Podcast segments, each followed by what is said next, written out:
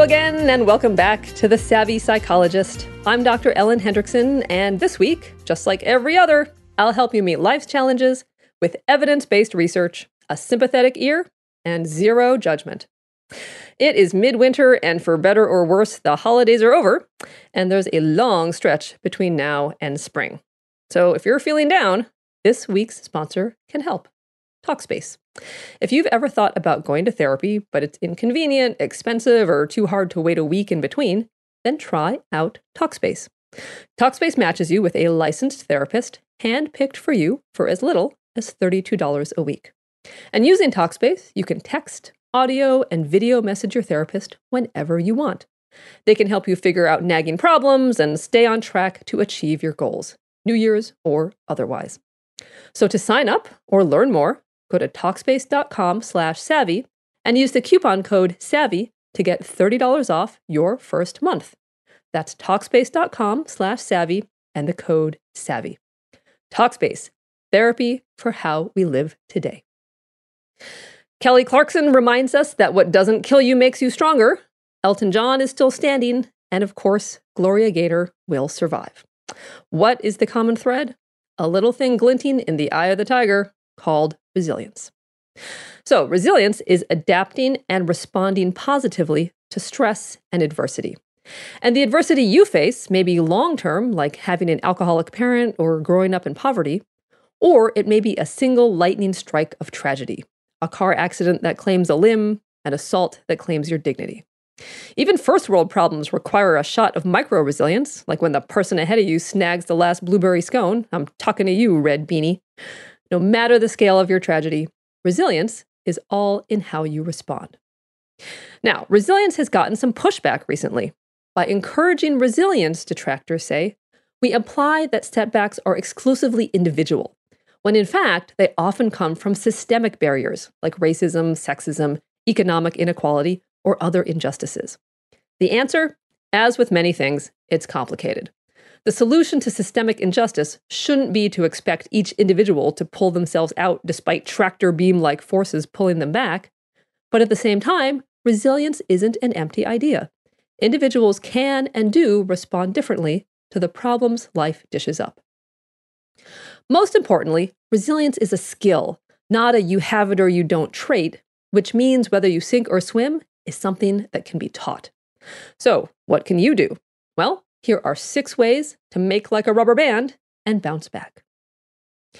Tip number one is give yourself permission to feel lousy. You heard that right. We've all heard the cheerful encouragement of when life gives you lemons, make lemonade, or hey, when one door closes, another one opens. But rah rah motivational slogans often feel useless, like a new lid for already spilled coffee. True resilience doesn't mean you never get discouraged. In fact, pain is almost universal among the resilient. After all, if you never encounter painful struggle, you never get to discover your resilience. Therefore, resilience isn't about hiding your pain and pretending everything is peachy, nor is it unfeeling stoicism. You're human, not a machine, and getting knocked down hurts. In short, what matters isn't how you feel, it's that you get up again. That is resilience. Tip number two is trust that you control your fate, not the other way around. In 1955, the psychologist Dr. Emmy Werner and her colleagues began to follow every child, almost 700 of them, born that year on the Hawaiian island of Kauai. It marked the beginning of a study that would last more than 40 years. Now, Kauai in the 1950s was not a privileged place. Many of the kids were raised in poverty, had unstable, chaotic families, and had mothers who never even went to high school. But despite all this, by the time they reached age 40, one third of the group was, as the study said, competent, confident, and caring. They defied the odds.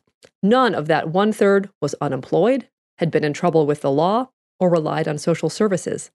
Their accomplishments equaled or surpassed many of the kids who grew up in more stable environments. So the researchers itched to know how did they beat the odds? What was the secret ingredient in such resilience? Again, it's complicated. Some of it was luck. Some of it was having at least one emotionally stable and loving family member to look out for them. and some of it was finding an emotional home in a civic organization, at school, or at church. But the most important thing the resilient kids had was something called an internal locus of control, meaning that these kids believed that they, not their circumstances, were in the driver's seat. They believed they could control their life, as opposed to being controlled by whatever life dished out. For example, the researchers noted that the resilient kids with a dysfunctional family were good at recruiting surrogate parents, whether a youth minister, a trusted teacher, or even a friend's parent. Now, how can you apply this to you? In short, act. Do. Take decisive action. It's tempting to put the future in the hands of fate, but take control as best you can. Which leads us to tip number three. If you don't know what to do, look to your values. It's all fine and good to make executive decisions, you might say, but what if the way isn't clear?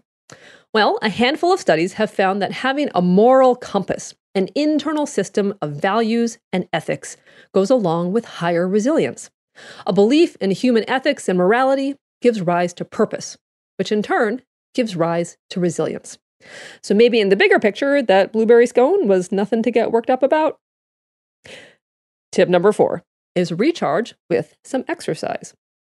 Dealing with setbacks can be exhausting, so it's important not just to push, push, push your way back, but to rest and recharge along the way. How to do this? Well, you have full permission to recharge in any way you wish. Read on the couch with a pint of Ben & Jerry's and a New Girl marathon. But consider, between episodes, some exercise. When going through rough times, exercise is often a mini metaphor for life's larger challenges. We set short term goals that build mental momentum to reach larger goals in the long term. Getting ourselves off our butts on both good days and bad is resilience in action. Plus, exercise improves mood and motivation, which directly impact how we perceive our ability to face obstacles. And it plain old relieves stress and gives us a break. It's the ultimate recharge. Plus, you can feel better about the aforementioned Ben and Jerry's. Tip number five is set realistic goals. You may want to get rich, get famous, and look fabulous doing it, but part of resilience involves not setting ourselves up for failure. Indeed, in the Kauai study, one of the characteristics of the resilient adults was that they set realistic educational and career goals for themselves. If we set too many, too lofty goals, we may see not achieving them as a personal failure on our part. So keep the scale of your goals reasonable. Challenge yourself and aim high, of course, but be fair to yourself. And finally, tip number six is tell your friends how you're feeling. It's cliche, but it works. According to a study of student nurses doing emotionally exhausting work in a literal life or death environment, those who were able to do two things were less prone to burnout. And those two things were one, to draw on support from friends and colleagues, and two, to genuinely express their emotions, from sorrow to frustration to joy. Those students were better able to muster the wherewithal to continue the tough emotional work their job required. So, tell people you trust how you feel. Be honest and authentic, rather than trying to put on a good face, and you'll come out the other side able to keep calm and carry on. To wrap up, it's only when you're faced with obstacles that your resilience skills are honed. Even Barry Manilow made it through the rain, and you can too with a secret weapon called resilience. Don't miss a thing when you sign up for the newsletter at quickanddirtytips.com slash newsletters or subscribe to the podcast on iTunes or Stitcher, listen on Spotify, or like on Facebook, where there are always links to episodes no longer available on iTunes. I'm Dr. Ellen Hendriksen, and The Savvy Psychologist is strictly for informational purposes and doesn't substitute for mental health care from a licensed professional. As always, thanks for listening and subscribing. And be sure to come back next week for a happier, healthier mind.